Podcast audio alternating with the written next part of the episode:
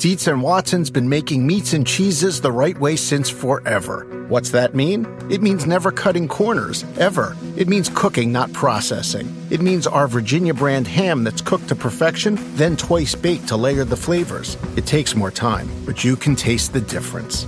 We come to work every day to do it the right way, even if it's the hard way. Because if it's not right for us, it's not right for you. Dietz and Watson, it's a family thing since 1939.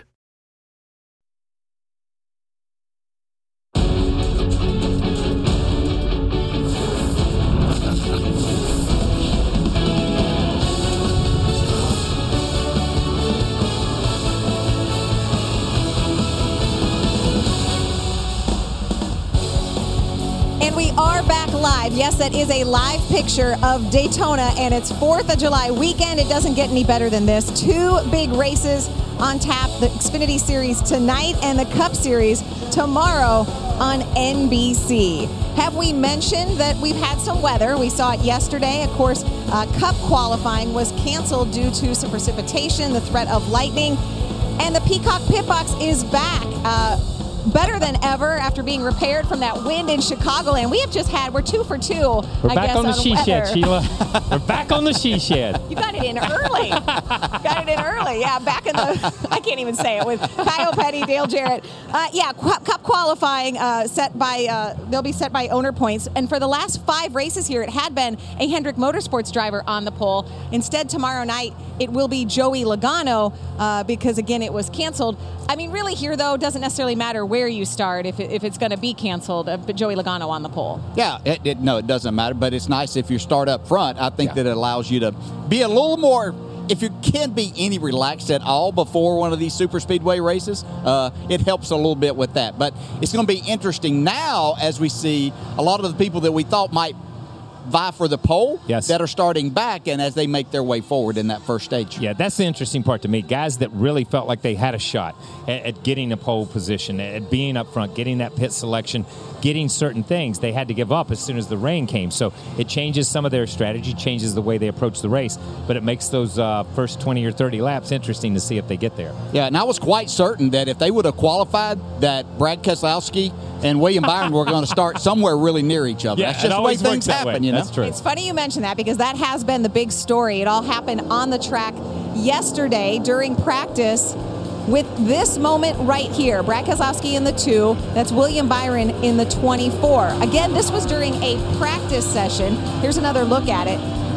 So what was said yesterday after this on the track? Brad Keselowski thought William Byron was blocking. He said, I'm not going to have it. Here is what Brad Keselowski had to say. Again, this was yesterday, followed by fresh comments today.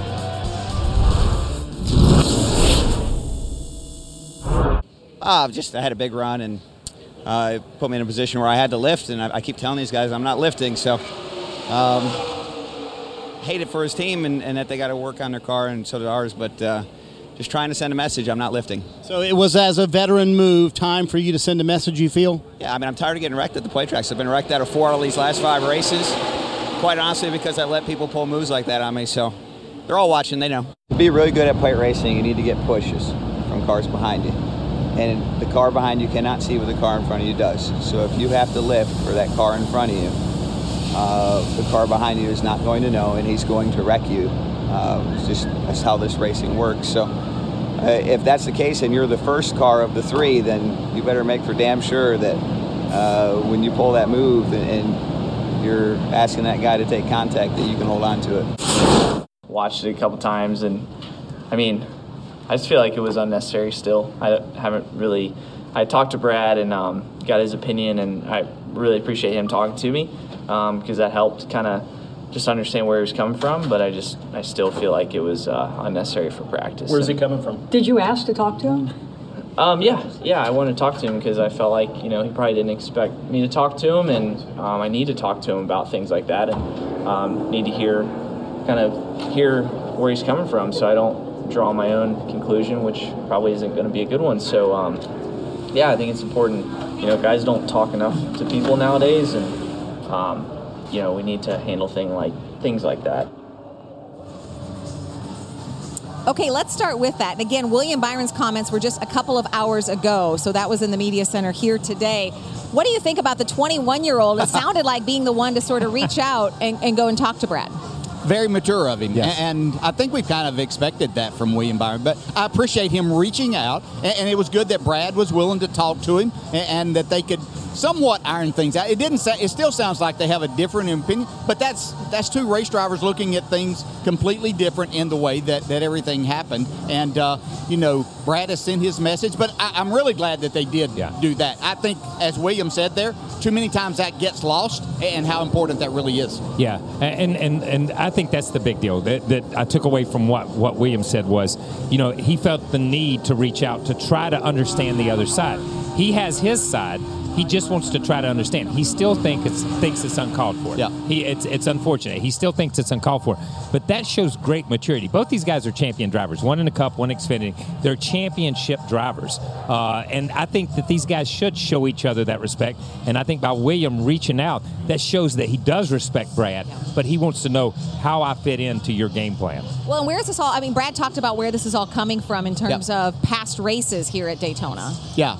And Brad is used to running up front and being able to kind of control things and the way that things happen. And over the last few races here, as he said, 4 out of 5, that hasn't happened that way. He's got run into from behind. He's got turned into accidents. And when you get in situations like that, you start looking at why am I in this situation? What can I do to prevent this from happening?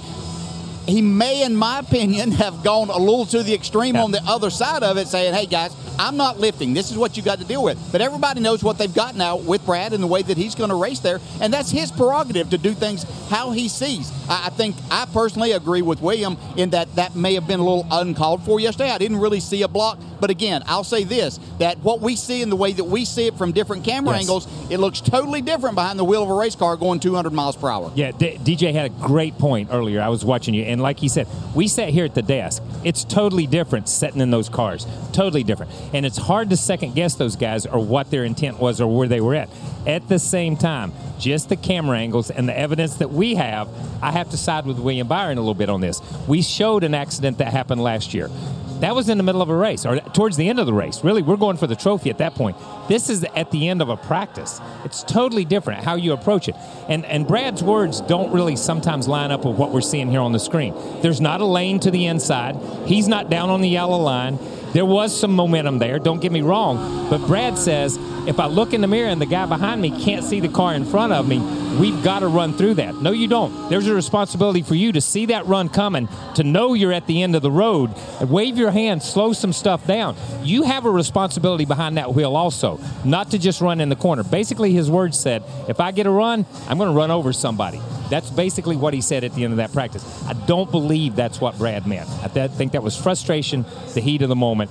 He just is tired of being cut off and being put in that position. Well, coming up, we're going to hear what Kyle Busch and Joey Logano had to say about this earlier today. You see, the wind is picking up a little bit. The skies are darkening, but we're not going anywhere quite yet. And by the way, if stuff does sort of happen on the track, we need like a bodyguard, someone to go after him. We've got just the guy, because joining our NASCAR on NBC broadcast team this weekend here at Daytona is driver Jesse Owuji, an all-around athlete. Jesse played football at the U.S. Navy Academy. In 2010, he began his service in the Navy as a surface warfare officer. And after 7 years of active duty, he transitioned to the Navy Reserve, where just last week he was promoted to lieutenant commander. And we mentioned he's a driver. He made his K&N Pro Series debut in 2016. 2 years later, made his first start in the Truck Series. He raced last week at Chicagoland Speedway, and this weekend he is a broadcaster. He is paired up with Rutledge Wood. Oh, this should be good. Rut, what are you guys up to? You know what is so fun, Krista, to be in Daytona for 4th of July weekend and get to be with a hero like Jesse. What an amazing thing. You know, Jesse, we've gotten to see you at the track over the years. You know, I first met really as a guy looking to get his feet wet and up-and-comer in racing. And now here we are on this amazing weekend, and you're taking the time to hang with us for the fans to see this different side of you. Thanks for doing this. Yeah, no, it's pretty fun. It's pretty interesting being here. Daytona's an awesome place. I love being here. And then we have all this military stuff right next to us, and that's making me feel at home. Right? It really does. I mean, I know this is the Army stuff that we're seeing over here. There's a dune buggy. There's an auto car, an ambulance. And since you spent time in the Navy, what kind of fun stuff did you guys get to play with? we've got to play with a lot of fun stuff. You know, for me, I was on the ships because I was a surface warfare officer, but we did do some things with the Army, with the Marines, and we kind of mix around with some of the other branches, just doing some joint stuff. But being on deployment in the Middle East, you definitely see a lot of the other branches. But we do have these cool vehicles here. They have machine guns, grenade launchers, 50 cals, everything. So it's pretty cool to be here. I feel like I'm at home. Yeah. Racing and military, it's just great. It's everything. Let's take a little walk because we're out here in the fan zone. Certainly there's a race car over here. But I want to know, for a guy who played football at the Naval Reserve, then into the Navy as an officer, like, how did being a race car driver come about at all for you? Because on paper, it's a hard jump to make. It definitely is, and a lot of people will tell you it's impossible. But for me, I was sitting in my room one night in January 2014, and I wrote on my vision board, my whiteboard, I said, Jesse, become a professional race car driver. Once I set that down on paper and I just tried to make that vision come into reality, you know, it started grinding and networking and meeting up with late model teams so I could get a late model ride and then start working my way up, and now I'm racing in the NASCAR Truck Series. So, and I know we got some fellow Navy guys here. Yeah, Kings Bay, Georgia. They're from Kings Bay, Georgia. So how's it going? Y'all enjoying your time here at Daytona International Speedway? Oh, it's been a great time. We are very fortunate to have the opportunity to come down and spend a little time. This is my first Daytona race. I've done a few in Bristol, but yeah, it's going to be a great weekend. Oh, yeah, for sure. It's pretty fun. And these guys, they're from the submarine side of the Navy, so the nuclear side. I wasn't smart enough to go to the nuke side, but y'all have some brains, a lot more brains than me. I was just on the ship, so we just kind of help protect y'all, and y'all protect us, and we can never see where you're going. I like this. Now, so many people in the garage, Jesse, know you previously as LT, but with that new promotion, now what are they going to call you? Yeah, with the new promotion, now I am selected to promote to Lieutenant Commander. So now I'm Lieutenant Commander Select, and she'll be putting on the rank over sometime in the next 10 months or so. So I'm looking forward to it, and then I'm pretty happy to be able to get to that rank. I didn't think I would be in the Navy this long, and I have been. So 9 years strong, plan on going to 20, and yeah, keep on going up. That's unbelievable, man. Congratulations. Thanks for your service. Krista, we're going to get a lot more time with Jesse. We're going to check out some paint schemes later on. He's going to be with us tomorrow, too. Guys, thank you so much for your service. Krista, I know you're having fun up there, but when you get to walk around with a hero like Jesse, I tell you what, everything feels awesome down here. And those gentlemen right there are our heroes. We are forever indebted to our military members. So cool to have Jesse sort of walking us through things this weekend.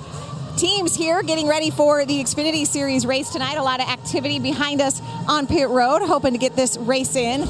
Coming up next, we're going to switch gears to the Cup Series because we have a driver with us. That's Michael McDowell. He is at the Peacock Pit Box. He's going to jump up here and tell us why he's one to watch tomorrow night.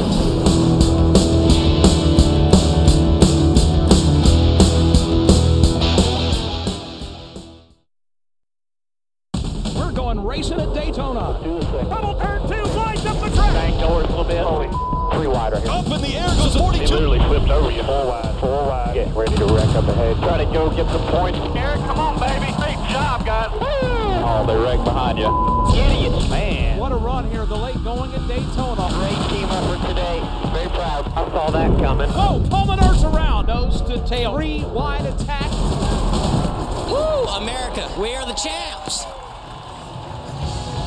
You never know what to expect at Daytona, and over the last 7 races here, the driver who has collected the most points is Michael McDowell. He's got a pair of top 5s during this stretch, including a 5th in this year's Daytona 500. No question, he's excited about racing here this weekend. We welcome the driver of the number 34 Ford Mustang for Front Row Motorsports. We loves having him here. He's got the Loves colors on.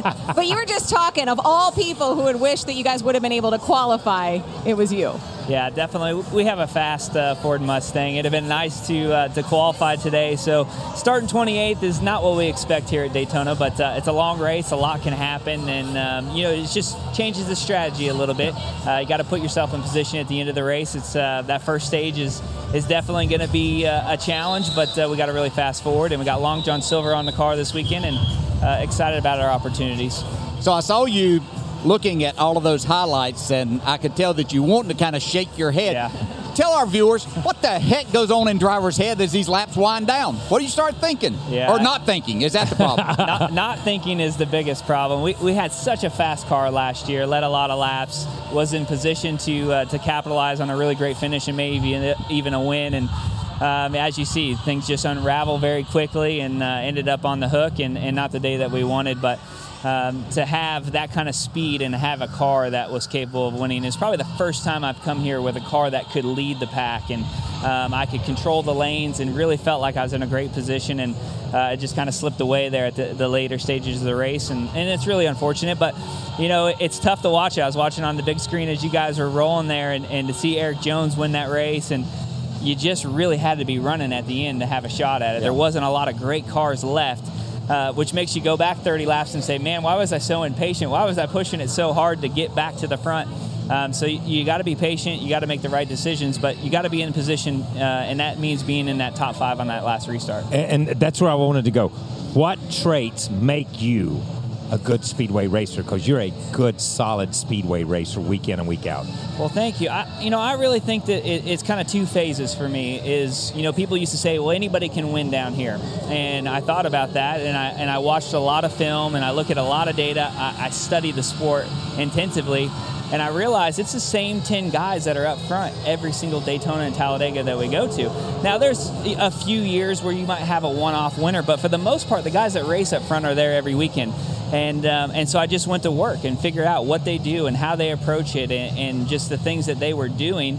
And then, two, is just enjoying it. I used to come here, and just the nerves are so high when you're four wide and you're 10, 20 deep, and you know, I used to be so tense, I couldn't make the moves that I needed to make. And so once I learned to really love it and to enjoy it and take it all in, you know, it really started to click and flow. And now when I come back here, you know, I look at the same thing. Well, anybody can win, but we run really well here, and we have for the last, 5 years. So it's not a fluke. We know what to do, and I know what I need to do. And hopefully this is the weekend that we can break through and get a win. So you look at those and the success that you've had was with a rules package and cars that didn't change much during that time. And what you had earlier this year when you had a great run the Daytona 500, now something totally different. So what you know from the race at Talladega and the little bit of practice you got here yesterday, how is the racing going to be different from your perspective as a driver? Will there be things you have to do differently? Definitely things that we have to do differently. These cars suck up and build momentum differently than the old package. At Talladega, we had a fast car, didn't get to run a lot. I only got 10 laps in that race before getting into that first accident. So I don't have the experience to know, okay, in 10 laps it does this, 20 laps it does this. But for the most part, from the driver's standpoint, it still drives like Daytona, it still drives like Talladega. You're doing the same things in the car. You're trying to time those runs and get the momentum. And even though the rules package is very different, the cars still feel like they normally do. And I think that you'll race the same way. You know, when you sat down here, you said, I said, where'd you qualify? And you said, 28th, starting by points. And you said, that puts us right on the edge in that first segment, strategy-wise. Explain that. Well, for me, I've always found if I can wedge myself up in that top 10 and stay there all night long, that's my best shot. A lot of years that I've come here haven't had cars that had the speed that I have now, and that was really my trick, is just get wedged up in that top lane, get in that top 10, and fight hard all night long to stay up in that position. And now you have to look at it a little bit different, where I'm starting 28th. It's high risk from 15th to 30th. It's very easy to get wound up in somebody else's mess. When you're in that top 10, you can kind of control it a little bit better. And so that's what I'm referring to, is we know you're going to have to get back to the top 10 and the top 5. When you do that, how you do that, especially here at the 4th of July, it just seems like this race in particular has more cautions early on. And so you got to be cautious of that. You got to know and you got to feel it. And I think that's a lot of the super speedway racing, is you feel it and you sense it. And Dale and Kyle, you can see it happening, and you're like, oh no, I'm getting out of here. I know it's coming. But lately, that's every lap.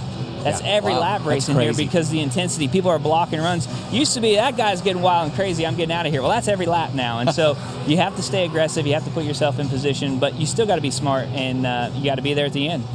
We love your perspective, too. Yeah. Embracing it. Man. Embracing it. Thanks. That's good stuff. We know a lot of folks out there are going to be rooting for you. And you know, we talk a lot on social media, hashtags. It's not hashtags, it's hush puppies he's racing with tonight. Again, that's Long John Silver some love.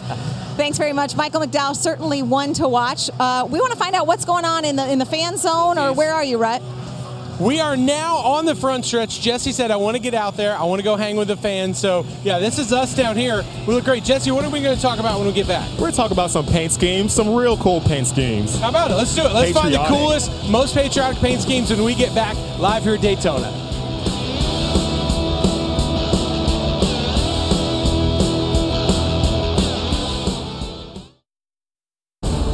Reddick picking up right where he left off last year at Homestead.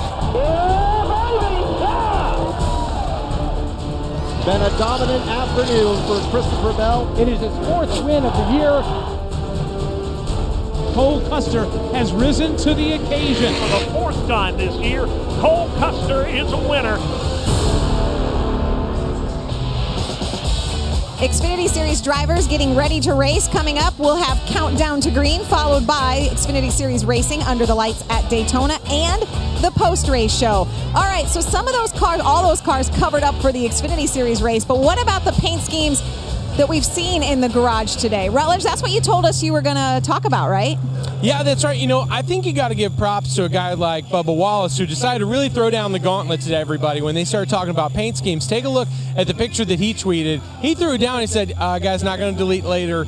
Best paint scheme here, hands down, fight me. Jesse Owuji, do you feel the same way about an Air Force paint scheme? I mean, it looks good, and I have a lot of experience against Air Force. You know, I played them in football when I was in college, and two of the highlights in that game was, one, the hardest hit I've ever received in my life was against Air Force, but we went on to beat them that game, and I blocked the field goal to do so. So if you had to pick, you're giving them credit, but because you're a Navy guy, it's hard to say, okay, that's the best one. Go Navy, beat Air Force. Noted. But Bubba, the paint scheme looks awesome. I love the rivets. Let's talk about some of our favorites. What are some others that jumped out to you? Yeah, so the 88 looked real good too. The 9 and the 19. Let's take a look at Alex Bowman's here.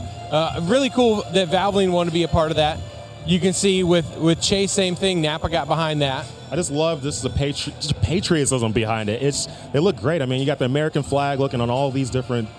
Oh, man, I just love it. Isn't it cool? Good. I mean, NASCAR salutes certainly being down here on such a patriotic week as the July 4th weekend. I mean, Jesse, did you notice even the pre-race stage? Like, everything down here, it's all about USA, about this special weekend. I think those are some great paint schemes. We're going to see some other good ones tonight, too. Very patriotic. I love it. NASCAR salutes.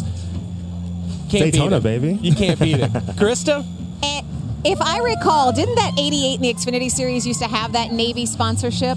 I feel like Jesse might be playing a little favorites, but listen, who can blame him? Yeah, it's a Stars and Stripes weekend. That's the floss, Kyle. That little boy is doing the floss right there. That's all I can offer. And he walked off. That's a walk off. Coming up, we talked about the fact that Kyle Busch and Joey Logano have chimed in on the Brad Keselowski, William Byron incident. We will hear what they had to say next.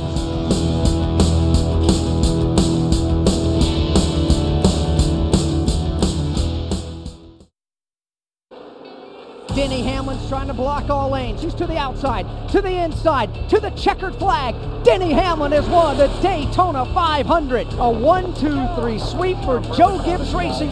This is the greatest victory I've ever had, period, in my life. Better than Super Bowls. Better than Super Bowls. Better than championships in racing. This was the most emotional and the best win for me ever because of JD and his life. And the kind of life he lived.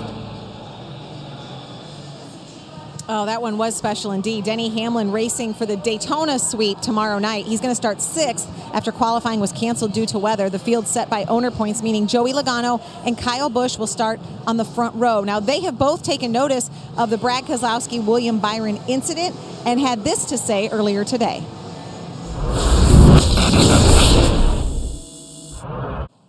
I mean, I guess he sent the message. That's what he said afterwards, I guess, right, on TV. And I'd say message delivered to the field, I guess. He had the opportunity to send the message, and he did.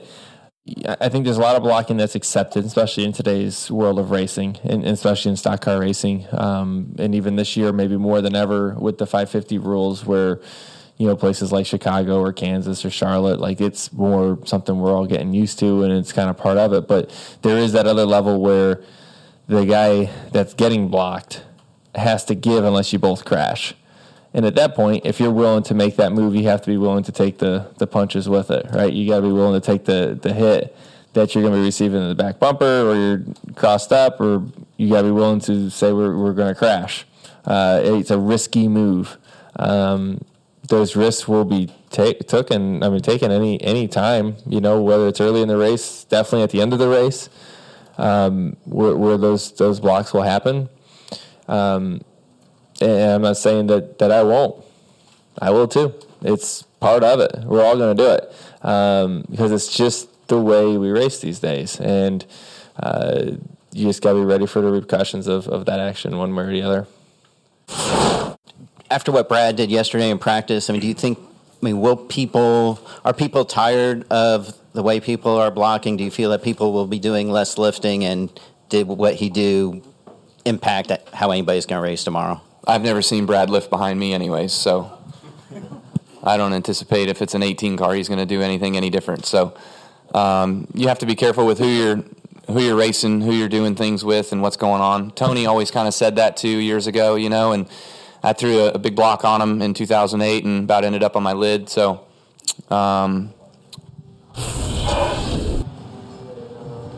Okay, so both drivers kind of chiming in. That's the front row, by the way. And it kind of goes back, Kyle, to what Michael McDowell was talking about. The racing is just so intense and aggressive every lap. Yeah, it's a lot different. It's a lot different. And I appreciate what both of those drivers said. Obviously, a little bit of a dig there by Kyle Busch saying that, you know, if the 18, it's never the Brad K races him that way. I think Joey's comments, I guess he sent a message. He did send a message. I think everybody's talking about it. We've got our front row sitting in the media center. They're talking about it. The media's still talking about it. A lot of blocking is acceptable now. We've talked about it on this show, how the racing has changed, and these guys are a lot more aggressive in blocking. The other thing he says is if you make that move, you're going to have to take the punches. And he meant that to William Byron. My problem with this, I never saw William Byron make a move. Yeah. You know what I mean? That's been our problem all along. Yes, he sent a message, but I'm telling you, it's still the driver's responsibility in these cars who hang on to those steering wheels and who mash that right pedal and who have an opportunity to mash that middle pedal for a break and slow that thing down to take care of each other. Especially in practice, early in a race, late in a race, yeah, that's acceptable. I look at that and I say that might be a little, I won't say it's acceptable, might be a little more acceptable. Yes. You know what I mean? I may look at it through a different set of lenses, but right now it did send a message to everybody in the garage area. It's going to be a very aggressive race. Oh, the message sent. Do I think that it's going to make people race Brad Keselowski any different? I don't think not any at all. I think they knew before what they were dealing with, and I think that they still know what they're dealing with there. Brad, to me, has always been very aggressive at these and doing the blocking in the cases that he's out front, and I think that he has to accept that fact too, and he probably has. I know what he's talking about from all of this was the times that he's given people breaks, and then he gets run into from behind. But you can't guarantee right there that in making that move and going through that car in front of you and hitting it, that it's not going to sweep you into an accident too. So you have to accept that and be willing to accept that. So it's just turned into a whole different game, and the level of it, I've always said, you can block, but you also have to be willing to accept the responsibility that you might get turned in that situation. Yeah, and let's go back to the very first Brad Keselowski victory, okay, that we all applauded. How did he do it? By being aggressive. Yeah. By sending Carl Edwards up on his roof down the front stretch because you can't go below that yellow line. He respected that yellow line. He held his ground, and that's the way he's always driven. So to Dale's point, everyone knows how Brad K runs. Everyone knows what he drives, how he drives. He comes here for one purpose, not to make friends, to win trophies. Yeah, and I think that's one thing that I've always appreciated watching him is he is aggressive in making that. His teammate Joey Logano is too. When Joey's out front, you know, I think that they do a great job. They have a great relationship and respect with their spotters, and I think that others know that when they're out front, they're going to get blocked a lot in those situations. It's driving through the people. I think, you don't want to take unnecessary chances. But late in the race, I looked at that as unnecessary risk to take yesterday in practice, that I would have taken my chance with my teammate who's a champion driver in Joey Logano seeing what's going on and not hitting me from behind. Now, in the racing, especially as you pointed out, late stages of a race, I totally understand being utter aggressive in that type of a situation and doing what you have to do to try to win. If it's done nothing else, do you feel like it is just taking what we already know is what I said, an intense and aggressive race under the lights and just sort of up to the... Yeah. Oh, yeah. It's taking it to a different level. That one incident in practice yesterday has changed the whole atmosphere in the garage area for the drivers, for the crews, the expectations for the fans on what we're going to see on NBC. It has taken that and ramped it up a little bit because everybody here has been talking aggression. The key word at Talladega or at Daytona this week has been aggressive driving. Yeah, and I think it goes back a little bit to Talladega with this rules package that everybody said, oh, my gosh, the runs are so big, we're going to see all kinds of things happen. So in Talladega and with everything they talked about, it was relatively tame, so to speak. So I think they got a little more confidence in what they have here, but you don't have the room that you have at Talladega. The runs are big, and I think that's where the blocking side of it, and I think that may be a little more the message that Brad's sending, hey, we're coming at a faster rate. Be careful in trying to make the blocks that you did before. And when you hear drivers talk about that new package, the first time we've raced here, the drivers have raced here without a restrictor plate since July of 1987. And for 6 decades, racing at Daytona on the 4th of July weekend has been one of NASCAR's greatest traditions. Well, as that tradition prepares to change, the King, Richard Petty, shares his thoughts on what it's meant to him and the sport. Here in North Carolina at my family's shop, it's always been about getting your hands dirty and working to the bone, decade after decade. For our family, we sacrificed the holidays, the vacations, the sunshine. But at least one weekend in early summer, it was about something a little more than racing. It was about the beach. The sand, salt, scenery, Florida on America's birthday. Family tradition, like barbecues and fireworks. Daytona Beach has been our NASCAR camping spot. I can still remember my dad skimming the waves with the right front on the old beach course. It's still the world center of racing, and it's meant the world for racing families, providing a setting of two of the greatest feel-good finishes in NASCAR history, both connected with Independence Day. Gentlemen, start your engines. My 200th and final victory came on July the 4th, 1984, when President Ronald Reagan famously arrived during the Firecracker 400. Many fans that day were fixed on Air Force One as the cars flew down the backstretch, a perfect backdrop. But I was fixing on Kell on the final lap. We are building toward a dramatic finish. President Ronald Reagan looking on alongside Bill France Jr. They are door-to-door in the dogleg. They touch, coming to the trial, down to the line. It's Richard Petty by a foot. After a climb, the first commander-in-chief shook my hand and congratulated me. 200 races, he said. I understand that no one in the whole history of racing has ever done that, or ever won 200 races. The excitement was just as memorable in 2001 when Dale Jarrett Jr. rallied NASCAR Nation to victory. Using lessons learned from his father, then scored the victory. A special tribute to his dad. The sounds and smells of Daytona are as much about ocean breeze and salt water for the fans as they are for rumbling V8s and axle grease for me. As NASCAR moves forward into a new era while honoring the past, it's still all about Daytona Beach, where memories and moments that last a lifetime are made. A special tradition indeed. Kyle, Dale, this was your family vacation. Like the King said, this is where you came every July. I tell people all the time, I was 9 years old before I realized the ocean didn't touch the Daytona Beach wasn't the only place the ocean touched the United States, because this is the only place we saw it. But that was the tradition of coming here, the 10 o'clock race in the morning, on the beach by 2 o'clock, watching some great races, the Paul Revere 250 that they would run the night before, the Firecracker 400 before Coca-Cola and big sponsors came along to take it over. This is where my sisters, Sharon, Lisa, Rebecca, this is where we grew up, in this infield, just like Dale and Patty and your family. Yeah. I mean, we spent many a vacation here in July's together, and you know, this is what we knew. And yeah, that was so good. I mean, for the King to do that, take the time and tell the whole story of it. And, you know, that was a special day. I'll never forget. I actually got to be in that race in 84 driving for Jimmy Means. And for the King to win that with the president here, my dad interviewing President Reagan, just incredible. But, you know, this is what we've known. And, it's going to come to an end. Everything has to. But it's also been very special to a lot of us. Yeah, it's a tough tradition to walk away from for me. I got to be honest. But sometimes in watching that, I think sometimes we forget how many great races there's been here in July. Yeah. Richard Petty's 200, Dale Jr. winning that race after Dale Sr.'s accident. So many great moments happened at Daytona in July. We say It means the world to win at Daytona. It does, no matter what you win at Daytona. If we win the race to the parking lot, it's a big win because it's at Daytona. That's how special this race is. So sometimes we forget that, and people think about, oh, it's the July race at Daytona, but so much tradition has revolved around this July race during the year. Yeah, this race moving on the schedule. There is going to be a race. It's going to be our race up to the broadcast booth because, as you can see behind us, the story has changed a little bit. That dark sky sort of opened up. It is pouring here at Daytona, but we're going to go upstairs, and when we come back from this commercial break, the boys in the booth are going to take over, and we'll join them in just a little bit.